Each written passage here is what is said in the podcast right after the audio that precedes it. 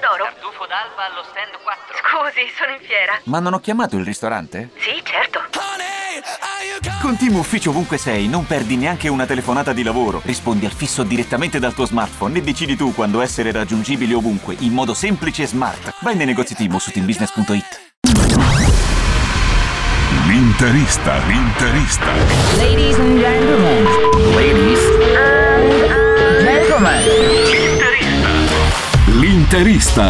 Ritrovati appuntamento con interista.it allora andiamo subito a parlare con Andrea Zoccolani che è già pronto eh, qui in diretta con noi. Ciao Andrea, ben trovato. Ciao Lapo, buongiorno, buongiorno a tutti. Buongiorno a te, i temi sono molto caldi, lo sai anche tu. Eh, il giorno di Dybala oggi o domani, anche se le firme non arriveranno subito, ma quando tornerà dalle vacanze.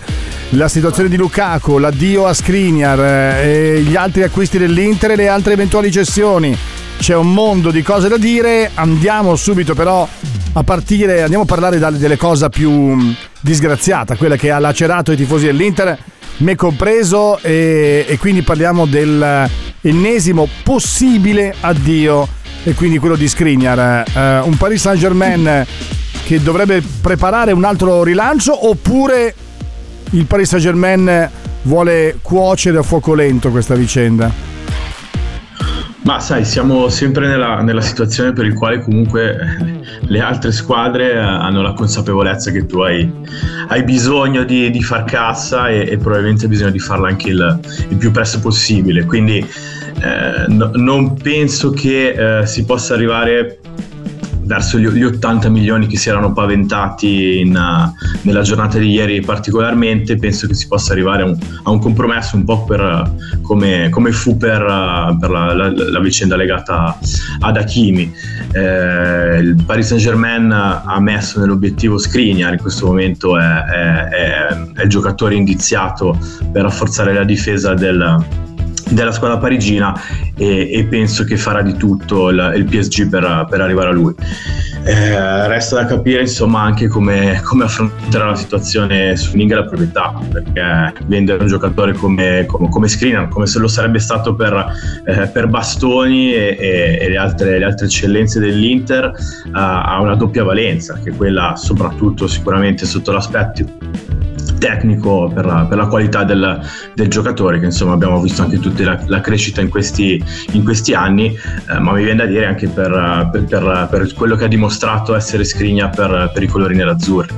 Quindi insomma eh, valutazioni che andranno fatte da, da parte della proprietà certo che poi se arriva appunto una, un'offerta che si aggira sui 70 eh, con i bonus che, che si può anche salire poi è sempre difficile rifiutarsi ma insomma non, non- non sarà semplice per, per Suning eh, andare avanti in questa, in questa situazione, ce lo, ce lo diciamo da tempo. Ogni anno perdere 1-2 top player eh, sta iniziando a diventare eh, una situazione abbastanza, abbastanza complicata. Ma poi i giocatori più importanti, perché l'anno scorso Hakimi Lukaku, Eriksen dicevo non è colpa dell'Inter, anzi, eh, e poi quest'anno gli altri due giocatori, i trascinatori dello scorso anno, dello scorso anno dico de- dell'ultima stagione, eh, Skriniar e Perisic. Allora, eh, Perisic puoi dare un- diciamo una colpa relativa alla società che ha fatto il possibile, mentre invece su Skriniar, eh, e se non fosse stato Skriniar sarebbe stato Bastoni. Eh, allora la domanda è: ma se fosse toccato a Lautaro, a Barella, a. non so, beh, Bastoni abbiamo già visto, sarebbe accaduta la stessa cosa. Mentre è chiaro che se vai via, se va via Dumfries o se va via un giocatore come De Frey, tutti e due, però è già più compatibile, al di là del fatto che sia poco comprensibile, ma è più compatibile eh, con quelle che sono le logiche che ha l'Inter. Ma se tu cedi un giocatore, capisco che Paris Saint Germain sta facendo un'offerta pazzesca, perché 65 milioni più bonus, arrivando a 70, questo dovrebbe essere, dovrebbe essere l'offerta che dovrebbe far vacillare definitivamente l'Inter. Se questo accade, allora evidentemente non puoi non tenerlo in considerazione. Cioè non, non- non si può, non è che puoi dire no, non ne frega niente, no. Io capisco questa logica, eh? quindi stiamo mettendo il carro davanti ai buoi. Tuttavia, siccome abbiamo negli occhi quello che è accaduto lo scorso anno, quest'anno sta per ripetersi e io non sono così sicuro che si tratti di ehm, una situazione che può essere compatibile per molto tempo. L'anno scorso è stato un caso clam- clamoroso, quest'anno comincia a diventare una pessima abitudine. Una pessima abitudine. E se tutti gli anni devi fare un attivo di bilancio di 60 milioni, perché l'Inter ha fissato un settlement agreement con la UEFA, che a questo punto vorremmo capire più e meglio, tra poco lo prenderemo, parleremo con Alessandro Giudice del Corriere dello Sport, eh? e allora la cosa non, non va più bene. Lukaku, a che punto siamo? Ecco, questo è un altro, un altro bel, bel, tema caldo. Eh, allora, diciamo che eh, qualcosina si è, si è, un po' raffreddato, nel senso che eh, se fino a magari una settimana fa sembrava che la, la situazione fosse un po' più fattibile con, con, un prestito anche gratuito, che insomma la volontà del giocatore fosse, fosse fondamentale, eh, il Chelsea mh, si è reso conto, mi viene da dire, eh, di come potrebbe uscirne comunque male. Non dimentichiamoci eh, male a livello di immagine soprattutto, non dimentichiamoci che ha appena cambiato la proprietà, insomma presentarsi eh, cedendo un giocatore che un anno prima eh, si era acquistato a 115 milioni forse non è, non è il miglior biglietto da visita, eh, sta cercando un po' di mediare la situazione il, il Chelsea in questo, in questo senso. Eh, mi sembra difficile immaginare che Lukaku possa rimanere uh, a Londra data la, la, la situazione ambientale, dato anche i poteri che, ha assunto diciamo, Tuchel che in questo momento è diventato una, un manager a tutti gli effetti un po' come fanno Klopp e, e Guardiola uh, al City e al Liverpool. Uh, quindi penso che sia veramente complicato immaginare una sua permanenza. Per quello rimango convinto che a meno uh, di offerte poi da, da, da, qualche altra, da, qualche altra, big europea l'operazione si possa, si possa concretizzare. Oggi si parlava di un'operazione che voleva un prestito con 10 milioni che potrebbe essere una cifra che, a quale l'Inter potrebbe, eh, potrebbe accettare con uh, un ulteriore prestito del, nell'anno prossimo, nel 2023, quindi due anni di prestito, insomma una, una, un'operazione anche un po', un, po', un po', complessa, un po' machiavellica eh, per, mi viene da dire, far uscire il Chelsea nella, nella miglior maniera possibile. Eh, il giocatore ancora oggi dovrebbe essere a Londra per, per parlare con, con, la dirigenza delle, dei Blues, eh, insomma la sua volontà è abbastanza palese. L'Inter attende perché può fare ben poco da questo punto di vista e, e stiamo a vedere insomma. Senti, la, la questione di Bala eh, ormai è, chiarita. Il tuo modo di vedere possono convivere insieme come unica coppia di riferimento di Bala Lautaro se l'Inter non prendesse Lukaku perché anche questo aspetto bisogna considerarlo Lukaku è tutt'altro che scontato e, e, quindi il fatto di avere negli occhi Lukaku, Lukaku, Lukaku, poi alla fine ti trovi in mano con l'addio a Skriniar e magari con Dybala Lautaro. E a quel punto l'Inter si dovrebbe fermare? Con Dybala Lautaro Correa Geco?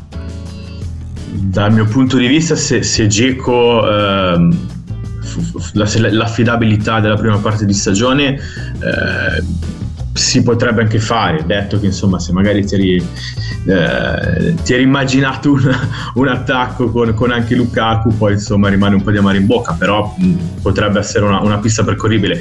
Temo eh, tuttavia che, che, insomma la condizione fisica più che altro di Dzeko sia quella che sia e l'Inter abbia comunque bisogno di, di una prima punta, abbia bisogno di un giocatore che in determinate partite ti, ti, ti, tenga il pallone, che in determinate partite faccia sedere la squadra, che prenda fallo, eh, poi insomma avere Lautaro di Bala è, è, un bel, è, un bel, punto di partenza, insomma sarei, ne sarei assolutamente, assolutamente, felice, però ritengo che serva anche nella rotazione, insomma non dimentichiamo tutte, tutte le partite che, che, andrà a giocare l'Inter nella prossima stagione, è necessaria credo una, una prima punta, ma anche per, per, variare il gioco, anche per dare più soluzioni a, a Inzaghi che, che, che, sì, che dia garanzie fisiche, cosa che ripeto, temo che Geco, eh, vedendo anche la, la, seconda parte di stagione, non, non possa più dare. Allora, intanto eh, leggo anche, perché c'è anche chi è contento, perché questo è, bisogna registrarlo, sono Francesco da Siderno.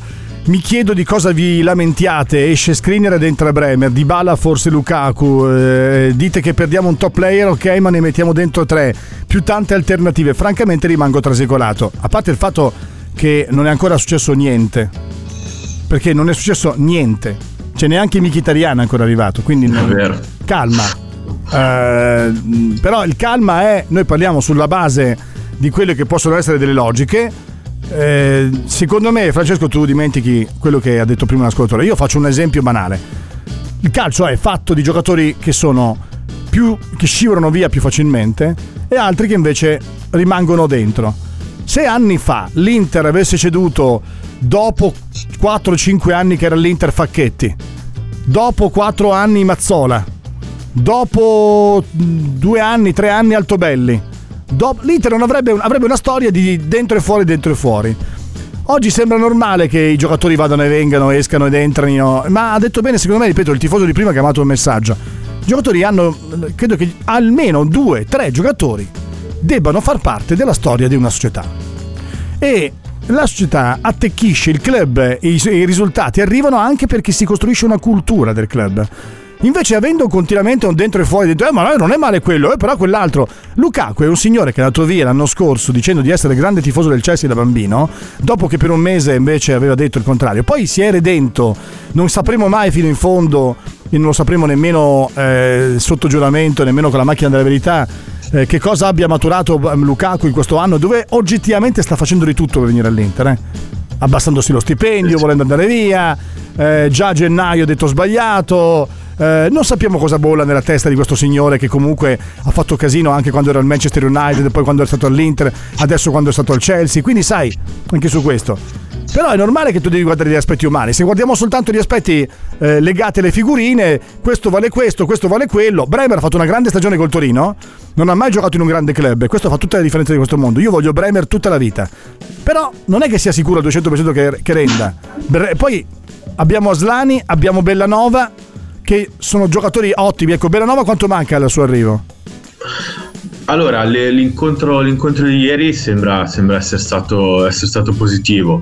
Eh, c'è da definire dal mio punto di vista la posizione eh, relativa a Casadei, che dovrebbe essere eh, inserito nell'operazione il giovane, il giovane primavera dell'Inter, eh, in base anche al al tipo di, di, di, di, trasferimento, insomma, se sarà un prestito o, o meno, cosa che, che, mi auguro. Da questo punto di vista eh, si, si, potrà concludere poi l'operazione intorno agli 8-9 eh, milioni eh, versati nelle, nelle, casse di Cagliari, insomma si è abbastanza ottimisti anche da questo punto di vista che, che la, la, chiusura sia, sia abbastanza imminente per Bellanova. Molto bene, io a questo punto ringrazio Andrea Zoccolan che ritroveremo come sempre più avanti, sempre qui a Radio Nerazzurra con l'interista. Grazie ancora Andrea, a prestissimo.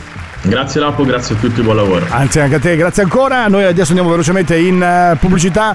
Tra poco in diretta con noi Alessandro Giudice del Corriere dello Sport. Per poco.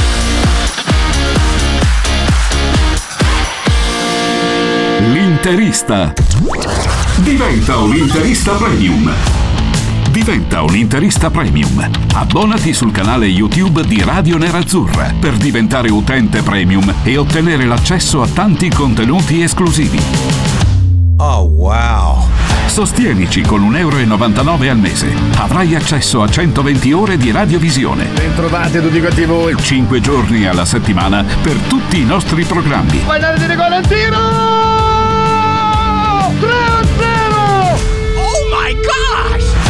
Sostienici con 1,99 euro al mese. Abbonati sul canale YouTube di Radio Nerazzurra e diventa un interista premium. Radio Nerazzurra. Radio Nerazzurra. Amala, seguila, sentila. La Radio Nerazzurra, ben trovati ancora una volta. E adesso invece andiamo a parlare di un altro argomento eh, che anzi è decisamente correlato a quello che poi è il mercato dell'Inter, un mercato che naturalmente in questo momento è viziato da una situazione eh, che ha messo in subbuglio un po' il pubblico dell'Inter eh, per il secondo anno consecutivo l'Inter si trova costretta a vendere e a vendere qualcosa di pregiatissimo pur di andare ad acquistare e a rinforzare la squadra. Non tutto torna e soprattutto ci si chiede tanto di quello che può essere la politica e la scelta di Suning per il futuro e allora noi ne vogliamo parlarne direttamente con Alessandro Giudice del Corriere dello Sport. Alessandro, ciao, ben trovato. Buongiorno a te. Eccoci. ascoltatori. Eccoci, ben trovato. Dunque, siamo in una situazione difficile. Noi veniamo da eh, 12 anni nelle quali Inter e Milan per motivi diversi ma con stazioni che tutto sommato sono state parallele poi hanno scelto strade diverse hanno avuto difficoltà eh, che hanno portato ad avere un vuoto pneumatico tra sé e la propria storia tanto più che a un certo punto è mancata la qualificazione in Champions per diversi anni come se fosse una cosa normale. Poi è tornata e oggi che in qualche modo respiri un'aria mh, più salubre, però ti rendi conto di non avere gli stessi mezzi che hanno grandi club e tu sei un grande club. Però eh, il Milan ha scelto una strada che è quella del fondo di investimento e che peraltro ha portato anche addirittura allo scudetto, ma con una strada che non è così semplice da tenere, da mantenere e naturalmente eh, è interessante da verificare. Lo stesso vale per l'Inter che però aveva scelto, scusami il lungo cappello introduttivo, di investire eh, per poi invece vedersi davanti stoppate da, dal, dal Covid, dalla guerra e da problemi intestini. La domanda che ti faccio Alessandro è ma Suning è una società oggi che regge è una realtà che, pot- che, potrà più avanti spendere o tutto dipende unicamente dal governo cinese e dall'impossibilità di mettere soldi in Europa perché non può veicolarli fuori dalla Cina?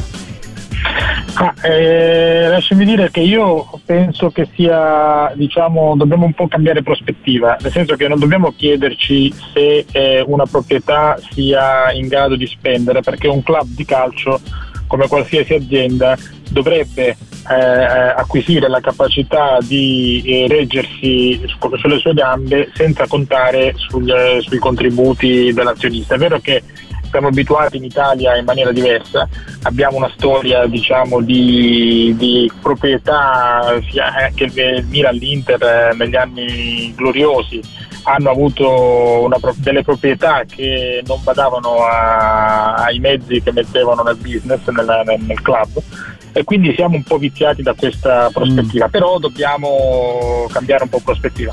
Oggi l'Inter ha un modello di business che eh, costa, eh, mm. che purtroppo il livello attuale dei ricavi anche del calcio italiano eh, non consente di spesare con, di rendere diciamo con una parola che era molto di moda sostenibile e quindi sostanzialmente eh, è difficile rinunciare a una proprietà eh, la stessa Elliott che ha riportato il Milan diciamo, in condizioni di, eh, eh, con grandi difficoltà di equilibrio economico comunque ha finanziato perdite in questi anni quindi eh, diciamo, non ce l'avrebbe fatta senza una proprietà in grado di sopportare quel tipo di, di, di conseguenze. Quindi la risposta alla tua domanda è che secondo me oggi Suning non ha questa, questa, questa capacità. È, è, vero che ha ricevuto in prestito da Oak eh, ha acceso un prestito da 292 milioni, è vero che di questi 292 milioni 130, eh, quello che si legge nel prospetto dell'ultimo bond che è stato emesso, sono eh, in Lussemburgo a disposizione dell'azionista, cioè di Zang, che ha acceso questo prestito dando impegno alle azioni dell'Inter, però è anche vero che eh, pensare eh, che si possa far finta di niente perché tanto ci sono 130 milioni che Zang domattina può mettere nell'Inter è una politica con il fiato un po' corto perché poi dopo cosa fai? Eh, allora molto più eh, forse saggio seguire quello che sta facendo il management nell'azzurro che mi sembra molto capace e competente che sta cercando gradualmente di eh, abbassare i costi di gestione della squadra e portare gradualmente verso una situazione di sostenibilità. A mio avviso questo sta avvenendo un po' lentamente, però almeno è, è la direzione giusta. Ecco, però io ti chiedo se l'Inter ogni anno fa un attivo di bilancio di 60 milioni, sicuramente entro 10 anni, 10 anni l'Inter potrà evidentemente tornare in parità, in pareggio di bilancio, eh, posto che l'utile dipende anche dai ricavi, dal market pool, dal ranking, dai risultati che fa in Champions e anche in campionato. Mi sembra, eh, io lo dico spesso Alessandro, eh, che l'UEFA stia facendo un processo abbastanza ambiguo, cioè dice voi spendete. Dimmi se sbaglio, perché ovviamente sei tu che sei più competente di me. Eh, ai grandi club dico spendete, perché più spendete, più guadagnate. Ma se io all'Inter tolgo, disosso l'Inter, tolgo la qualità, tolgo giocatori più forti, faccio una squadra di discreto livello dove non è garantita che arrivi la Champions League, men che meno lo scudetto. E a quel punto tu hai una realtà che mm, arriva faticosamente a raggiungere i risultati e ti può andare bene perché al Milan è andata molto bene, posto che Milan non è che ha speso niente per fare quello che ha fatto, ma il, al punto in cui è l'Inter oggi, più, guida, più guadagna eh, più spende, più guadagna grazie all'UEFA e grazie a tutto quello che eh, trova sulla sua strada, eh, considerando quello che naturalmente arriva dagli ottavi di finale di Champions, figuriamoci dai quarti o addirittura da una finale di Champions. O è un processo di mentale un po' sbagliato? No, hai centrato perfettamente uno dei problemi nodali, non solo per l'Inter o per altre squadre, ma del calcio europeo, che, che dico e scrivo da tanto tempo. Cioè il problema degli incentivi.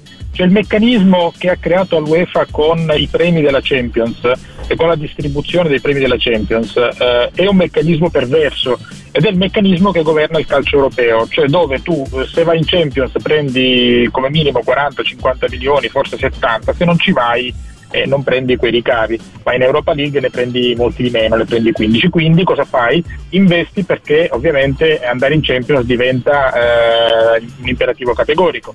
Sto investendo eh, per centrare quell'obiettivo eh, rischi di eh, devastare i conti perché se non hai poi un livello di entrate adeguato a sostenere quel, quel livello di spese poi eh, rischi di fare danni. E se poi non c'entri nonostante tu abbia investito ricordiamoci il Milan che nell'estate in cui c'era il famoso cinese mitologico Yongong lì spese 240 milioni per arrivare settimo mi pare ottavo non mi ricordo. Quindi eh, eh diciamo quello fu eh, un, un esempio emblematico. Cioè il meccanismo di distribuzione dei premi è eh, un meccanismo perverso che porta tutti i club a spendere più di quello che possono, cioè all'overspending. Sì. Quindi questo, questo, è molto diverso per esempio dalle leghe americane, per questo anche gli investitori americani eh, devono fare molta attenzione in Europa perché la prospettiva è un po' diversa. Perché in America non c'è questo, questo meccanismo, non c'è questo meccanismo delle retrocessioni, eh, c'è un meccanismo molto più cooperativo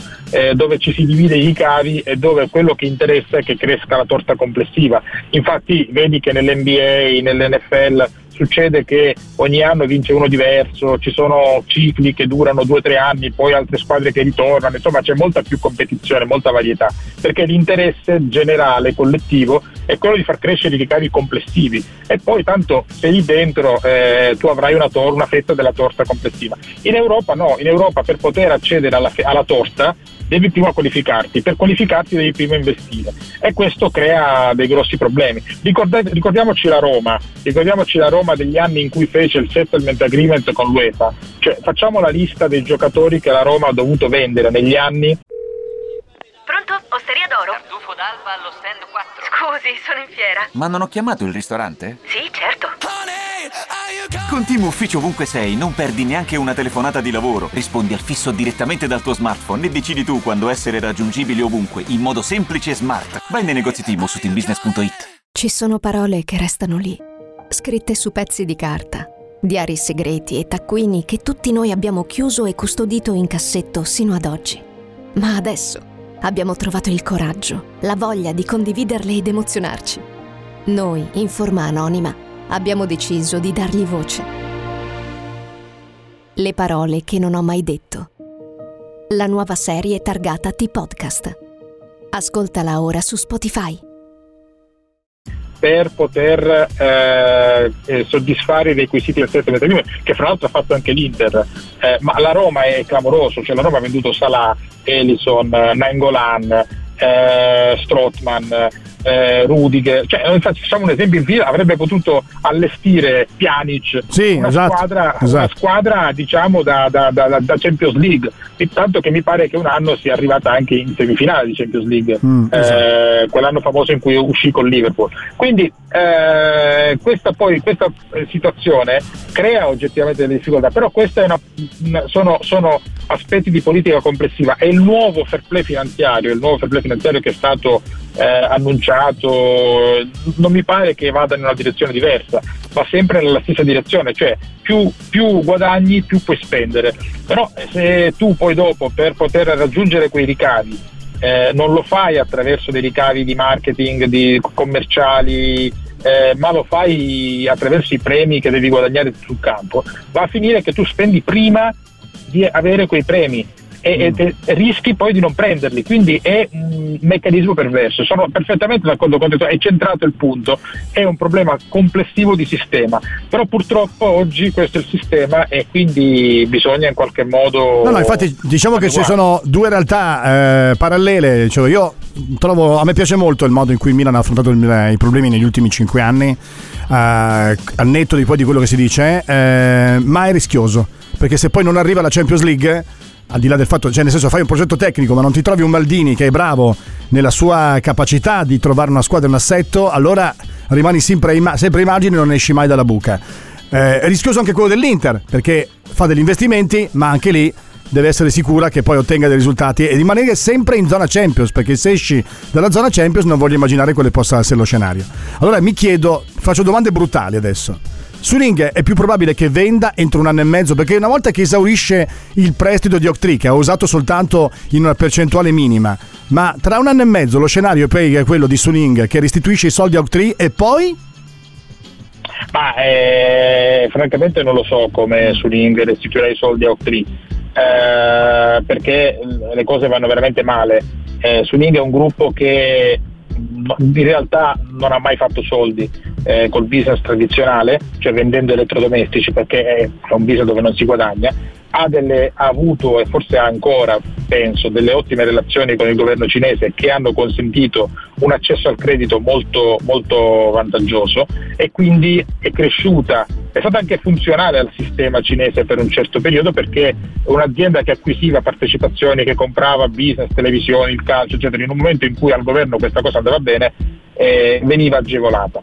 Eh, però eh, è un progetto industriale tutta su Ring, io l'ho un po' studiata, è un progetto industriale un po', un po fragile e eh, quello che ha fatto con l'Inter è un progetto industriale un po' fragile, un po' diciamo troppo sbilanciato sul debito. Se venderà eh, questo, eh, io la cosa che sento è che adesso lui non vuole vendere, a meno che non gli arrivi l'offerta clamorosa, imperdibile, però sai, più eh, procedi con, su questa strada, cioè più magari vendi giocatori forti come hai fatto l'anno scorso e quindi depauperi un pochino l'appetibilità del, mm. eh, della società più eh, diciamo, fai perdite e quindi poi hai un, il patrimonio netto negativo, lo devi colmare con, eh, convertendo dei finanziamenti soci, insomma un po' di acrobazie e alzi un po' l'asticella, quindi diventa più difficile vendere. Io dico sempre, da, l'ho sempre detto, per, da, da, da un paio d'anni lo dico, per i tifosi dell'Inter sarebbe un bene se Suning vendesse però non so che intenzioni abbia perché oggi il mandato che lui ha dato al management eh, sia Marotta, Ausilio, Antonello è quello di eh, fare player trading e colmare col player trading eh, cioè, gestire il fabbisogno. Però il player trading non è infinito. Cioè il management dell'Inter è bravissimo. Perdi Lukaku trovi Geco a parametro zero perdi Eriksen per circostanze fra l'altro imprevedibili, trovi Ciaranoglu a parametro zero, ora prendi Dybala a parametro zero, cioè stanno facendo dei, delle operazioni. Infatti la, la, eh, l'opinione è che il pubblico dell'Inter è scisso no? tra l'ottima reputazione che ha la dirigenza da quella invece traballante della proprietà, alla quale il pubblico dell'Inter è sicuramente riconoscente per quello che è accaduto nei primi anni, ma da, posto che il primo anno è partito con Gabigol e Gioa Mario posto questo. E Kia Giorabcian sì. che faceva quello che voleva. Ma eh, da, e perdendo anche Mancini tra le altre cose. Dall'altra parte però eh, quello che mi chiedo è al netto di quello che può essere una proprietà che interesse può avere nel tenere un club nel, se è vero che l'anno scorso BC Partners offrì 750 milioni? La domanda è erano troppo pochi? E perché al Milan ecco anche qui il Milan sono arrivati miliardo e due posto che poi però c'è questa complicata vicenda legata al fatto che una parte di questi soldi è arrivata dallo stesso Iliot che finanzia l'acquisto dello stesso Milan, cioè è tutta una scatola cinese, è una cosa che naturalmente è difficile e complicata da spiegare, eh? ma mi chiedo onestamente se l'Inter aspetti l'offerta giusta e se aspetti, cosa che penso io invece, il, il benedetto stadio. Il Milan tra l'altro dovrebbe andare a Sesto nel momento in cui Roberto Di Stefano, attuale sindaco di Sesto, vincesse il ballottaggio contro eh, Foggetta, che invece è di sinistra italiana e che invece ha un'idea diversa rispetto allo stadio, e allora si deve capire tra i due chi vince. A quel punto se vince di Stefano, che conosco bene, abbiamo avuto il nostro ospite un po' di volte. Vuol dire che Milan va a sesto e a quel punto l'Inter cosa fa? Rimane a San Siro, si fa uno stadio suo. Suning a quel punto valorizza la squadra, la, la società e può venderla meglio. Scusami le domande, tutte le domande in una. Ma, eh, guarda, certo, sicuramente il progetto Stadio aiuta a vendere la società, anche se io mi sono sempre chiesto su Ling come avrebbe, eh, come avrebbe finanziato lo stadio, perché, cioè, attraverso quali canali, perché è un'operazione ambiziosa, molto... C'è gente che dice il project financing, ho capito il project financing, però un po' di equity mm. normalmente in tutti i progetti andrebbe messa eh, io vedo veramente grandi difficoltà. Eh, cosa aspetta su Ning? Eh, sì, sicuramente aspetta l'offerta giusta. Eh, il 750 milioni se, eh, di cui si è parlato, poi bisognerebbe andare a vedere realmente se fossero di più o di meno, questo io non lo so, però tutti hanno parlato di 750 milioni che al sole 24 ore, eh, avrebbero lasciato veramente pochi spiccioli a Zang, perché se consideriamo eh, 750, meno il debito della società, eh, meno lui che doveva andarsi a ricomprare le azioni di Lion Rock che non si è mai capito a chi appartengono. Eh, meno, poi dopo adesso poi subentrato il, adesso il prestito quindi in teoria dovrebbe anche restituire quello per avere impegno dietro le quote che ha dato impegno perché altrimenti non puoi venderle se prima non le svincoli dal pegno. Quindi c'è tutta una situazione un po' complicata per cui l'asticella di convenienza per Zang si è un po' alzata cioè io penso che sotto il miliardo eh, lui veramente non, non, non, a lui rimanga veramente poco. Quindi a questo punto lui è nella condizione di dire vabbè mi hanno prestato dei soldi, io dato impegno in lezioni, sto giocando, al, uh, sto, sto giocando con soldi altrui perché l'equity di Zang a questo punto è veramente zero eh, andiamo avanti fino a quando e, e, guadagniamo tempo, compriamo tempo fino a quando eh, magari svolto. Perché attenzione, la svolta, se, se, andiamo a guardare bene, a un certo punto era anche arrivata, perché la Superlega avrebbe un pochino modificato le cose. La Superlega non è accaduta, quindi leviamocela dalla testa. Mi rendo conto che per i tifosi questa non sia una prospettiva esaltante, cioè di avere una proprietà che, che dice ah, io sto qui tanto fino a quando riesco a finanziarmi a sopravvivere col player trading perché ho un management bravissimo che, che si inventa delle operazioni fantastiche fino a quando riesco a barcamenarmi e questo non è quello che un tifoso ovviamente e non è neanche bello per, una, per, un, per un, club importante come l'Inter in Italia per il calcio italiano eh, vivacchiare no? sarebbe mm. meglio avere una proprietà con delle idee, con dei progetti, magari anche diversi da quelli che sono stati i progetti di Swing in questi anni, magari basati su un progetto diciamo più eh, attento ai sostenibile ai, costi e ricavi, sostenibile, attento ai costi e ricavi, però almeno una direzione, almeno una strada. Mentre io penso che oggi eh, la, la perplessità è quello di vedere una mancanza di direzione. E nel frattempo mentre c'è questa mancanza di direzione vedi che poveretti Marotta, Ausilio fanno i salti mortali per eh, tenere insieme tutta una serie di situazioni. E lo fanno benissimo, lo fanno benissimo perché l'anno scorso hanno retto a una, a una liquidazione di 175 milioni ragazzi, cioè è una è, cioè, due operazioni da manuale, hanno, hanno, venduto Lukaku e Hakimi a delle condizioni di mercato stratosferiche e con queste diciamo, hanno messo a posto una situazione finanziaria che l'anno scorso era un po', era un po', era un po fiabile. Mm. E, e però,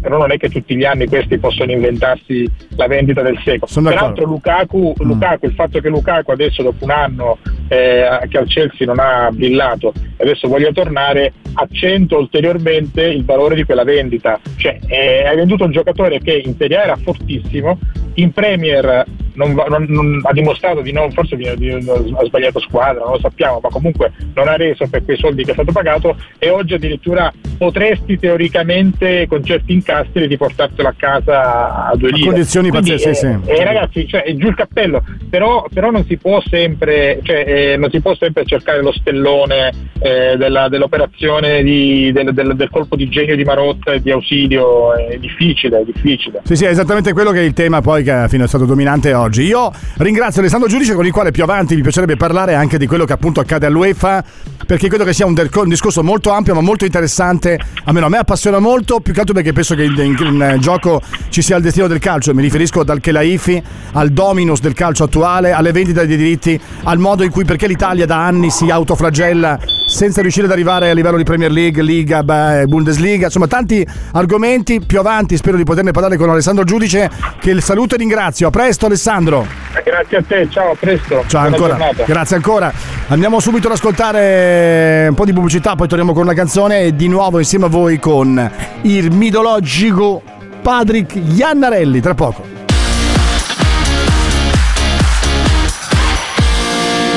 L'interista. I grandi allenatori.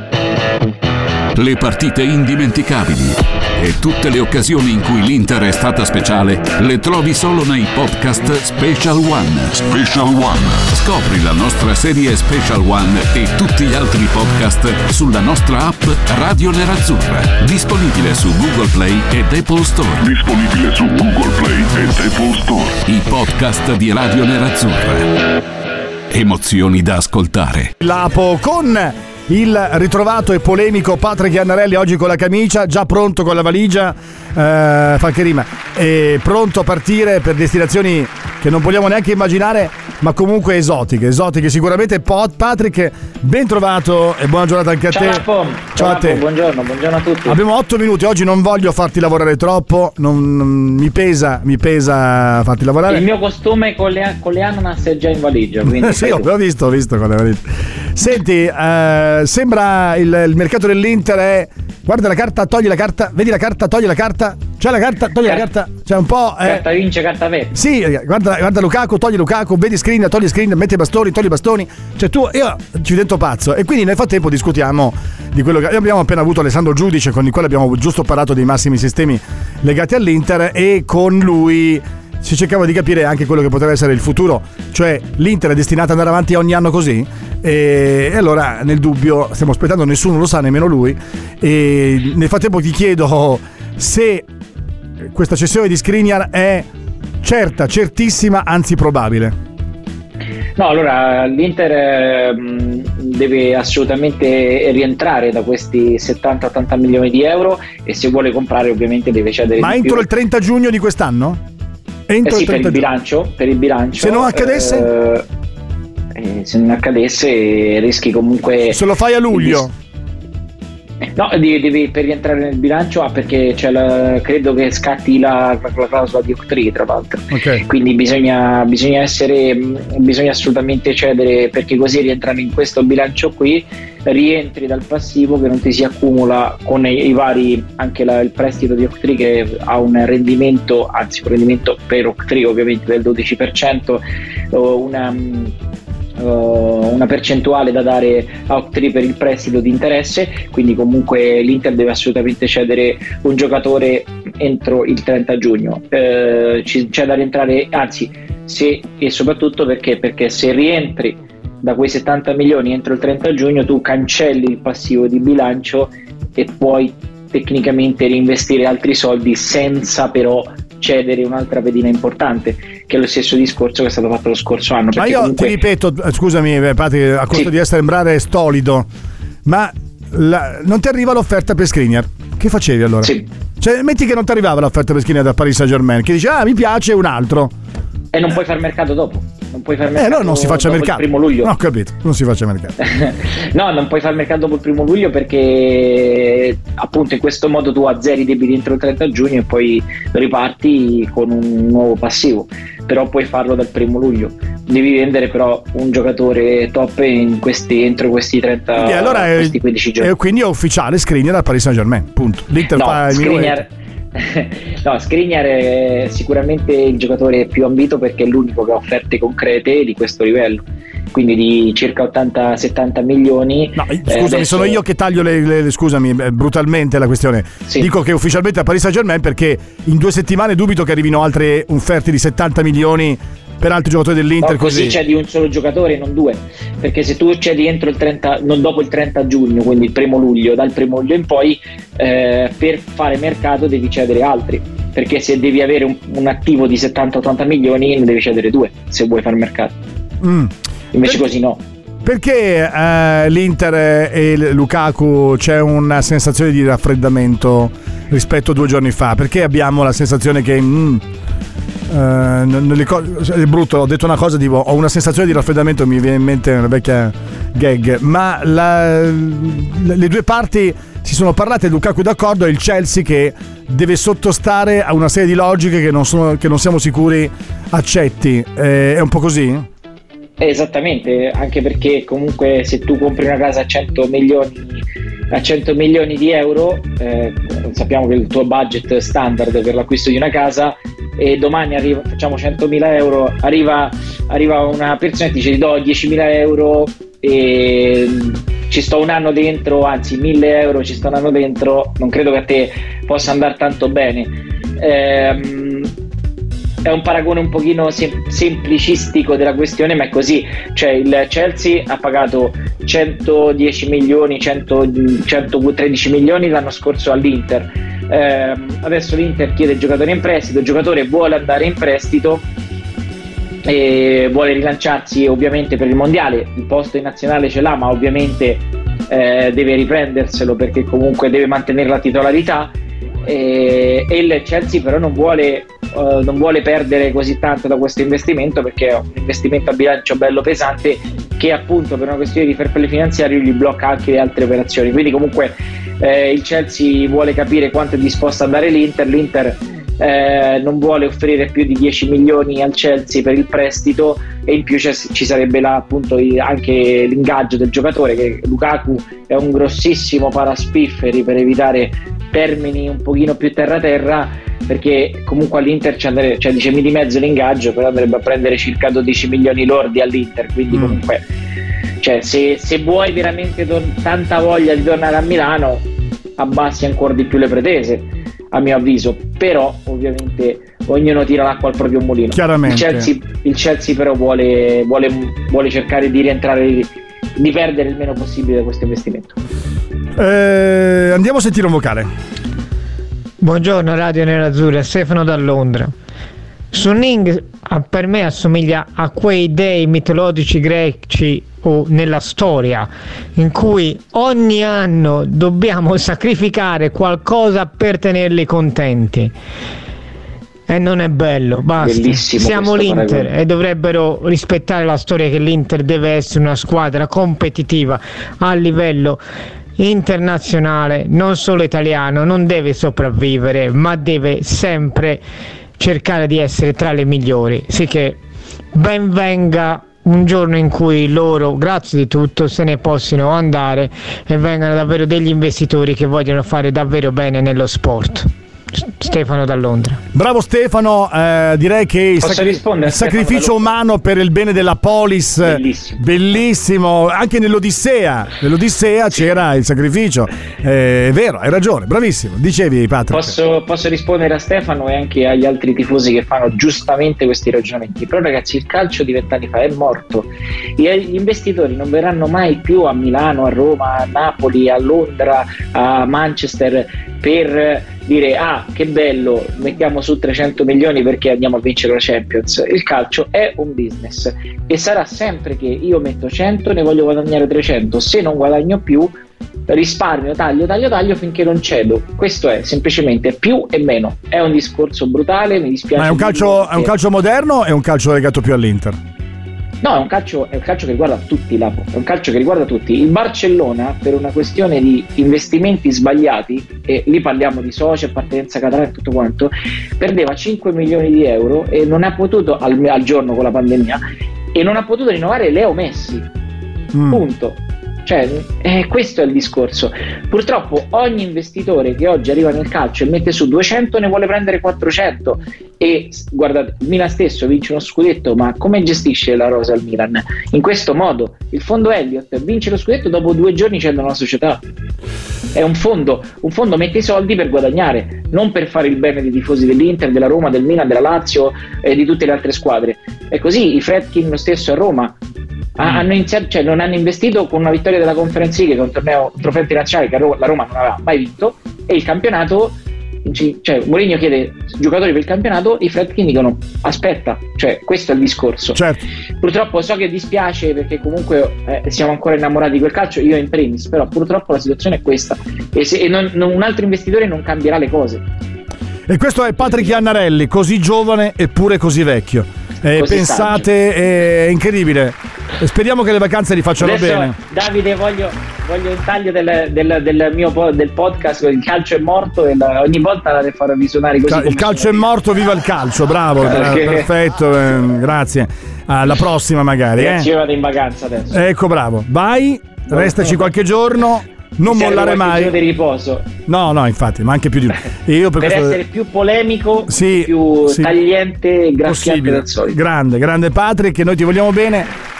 Torna, ma un po, più, Speriamo. un po' più giovane magari. Va bene, grazie Patrick Va bene. Iannarelli. Ciao a te. ragazzi, buon lavoro a tutti. Grazie Davide D'Agostino, grazie a tutti quanti voi. Appuntamento con me e per domani con la, la redazione di Radio Nerazzurra. Invece, come sapete, già da Vox Popoli da mezzogiorno con Mattia Colli. E allora vi raccomando, insomma, rimanete sempre con noi. E come tutti i giorni vi dico: Forza Inter! L'interista.